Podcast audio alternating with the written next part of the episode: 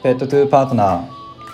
この放送は人とペットが幸せに暮らせる社会を作ることを目指す Animal Health Tech Company。アルダ代表の奥田がお送りするチャンネルです。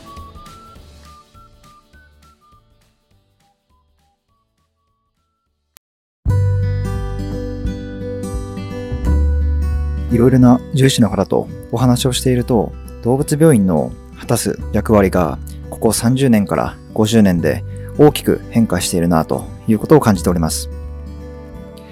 テクノロジーの進化や人とペットとの関係性の変化、いわゆる文化の変化により、動物病院の存在意義というのも大きく変化していると思います。私たちは普段ペットの体調が悪くなると動物病院に行きます。そのため動物病院に好んで行く人っていうのはほとんどいないのかなと思っております。また、ペットの視点から見ても、まあ、体が痛い時、まあ、体調が悪い時、まあ、そんな時に、ま慣れていない車に乗って、ま病院に連れて行かれるわけですよね。まそしてそこで見知らぬ人に、ま体中を触られたり、また見たこともない、ま巨大な機械、大きな音が出る機械で、ま検査をされる。まそれは非常にストレスがかかるものだと思います。ま実際に私も動物病院が嫌いで、もうドアの前で必死に抵抗しているペットっていうのを何回も見たことがあります。従来の動物病院の役割というのは、まあ、普段よりも体調がマイナス方向に偏った時に、まあ、それをゼロに戻すことが中心であると思います。もちろん、マイナスをゼロに戻すという仕事も、まあ、非常に奥が深くてですね、まあ、体調が、まあ、通常の状態を仮に100とすると、まあ、80を100に戻すことと、まあ、20を100に戻すことっていうのは、ま、難易度が大きく異なってきます。まあ、いわゆる早期発見の重要性だと思っております。現在、多くの動物病院でも、ま、早期発見の重要性については訴えており、定期的な健康診断などのメニューを提供している病院も増えてきております。私たちは早期発見だけではなく、100を120にするとか、100以下には絶対しない、まあ、いわゆる予防医療にも力を入れていきたいと思っております。まあ、しかし、健康な状態の子たちに、ま予防のために病院に来いと、ま言ったところで、まあ、正直めんどくさくて病院に行く人ってのは、まほとんどいないと思います。そこで、まずは動物病院が、ま楽しい場所、そしてペットも喜んでいくような場所に変化させていく必要があると思います。また、動物病院は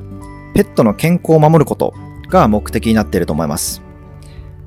では、なぜ健康を守る必要があるのかということをさらに深掘りしていくと、人とペットが幸せでいるために最終的に行き着くと思います。しかし、人とペットが幸せでいるためには、獣医療からのアプローチだけでは実現できません。動物行動学に詳しいトレーナー、美容に詳しいトリマー、飼い主さんの気持ちに共感できるようなスタッフなどとの連携が必要不可欠です。私たちは一つの理想形を追求するために西麻布にディプラスという施設を運営しております。この施設は獣医師、トレーナー、理学療法士、トリマーが在籍しており、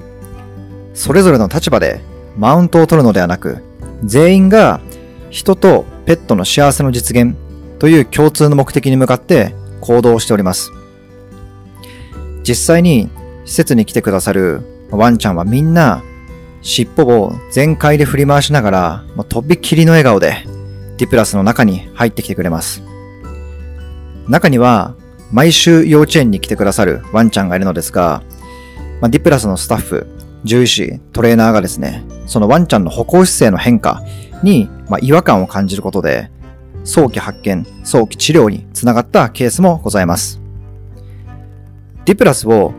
ま、ペットのためのセカンドプレイス、サードプレイス、まあ、そんなような場所にしていきたいと思います。ペットが自宅の次に多くの時間を過ごし、リフレッシュして新たな交流が生まれる、そんな場所にしていきたいと思います。信頼できる獣医師がいる施設に毎週楽しく来ていただくことで、結果として予防医療を実現することができていると感じております。もっともっと多くの人にディプラスを知り、来ていただきたいと思います。私たちも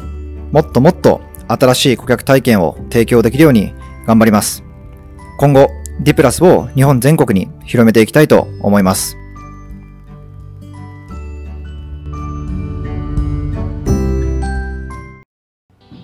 私たちのステートメントについてご紹介させてください。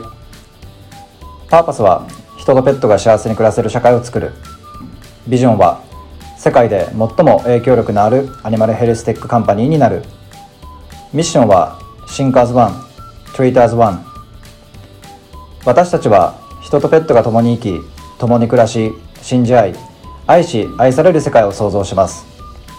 揺るぎない熱意と世界中の最先端獣医学テクノロジーによる最良の動物医療を通じて人とペットの幸せを実現します。本日は動物病院の最定義についてお話ししました。お付き合いありがとうございました。また次の放送でお会いしましょう。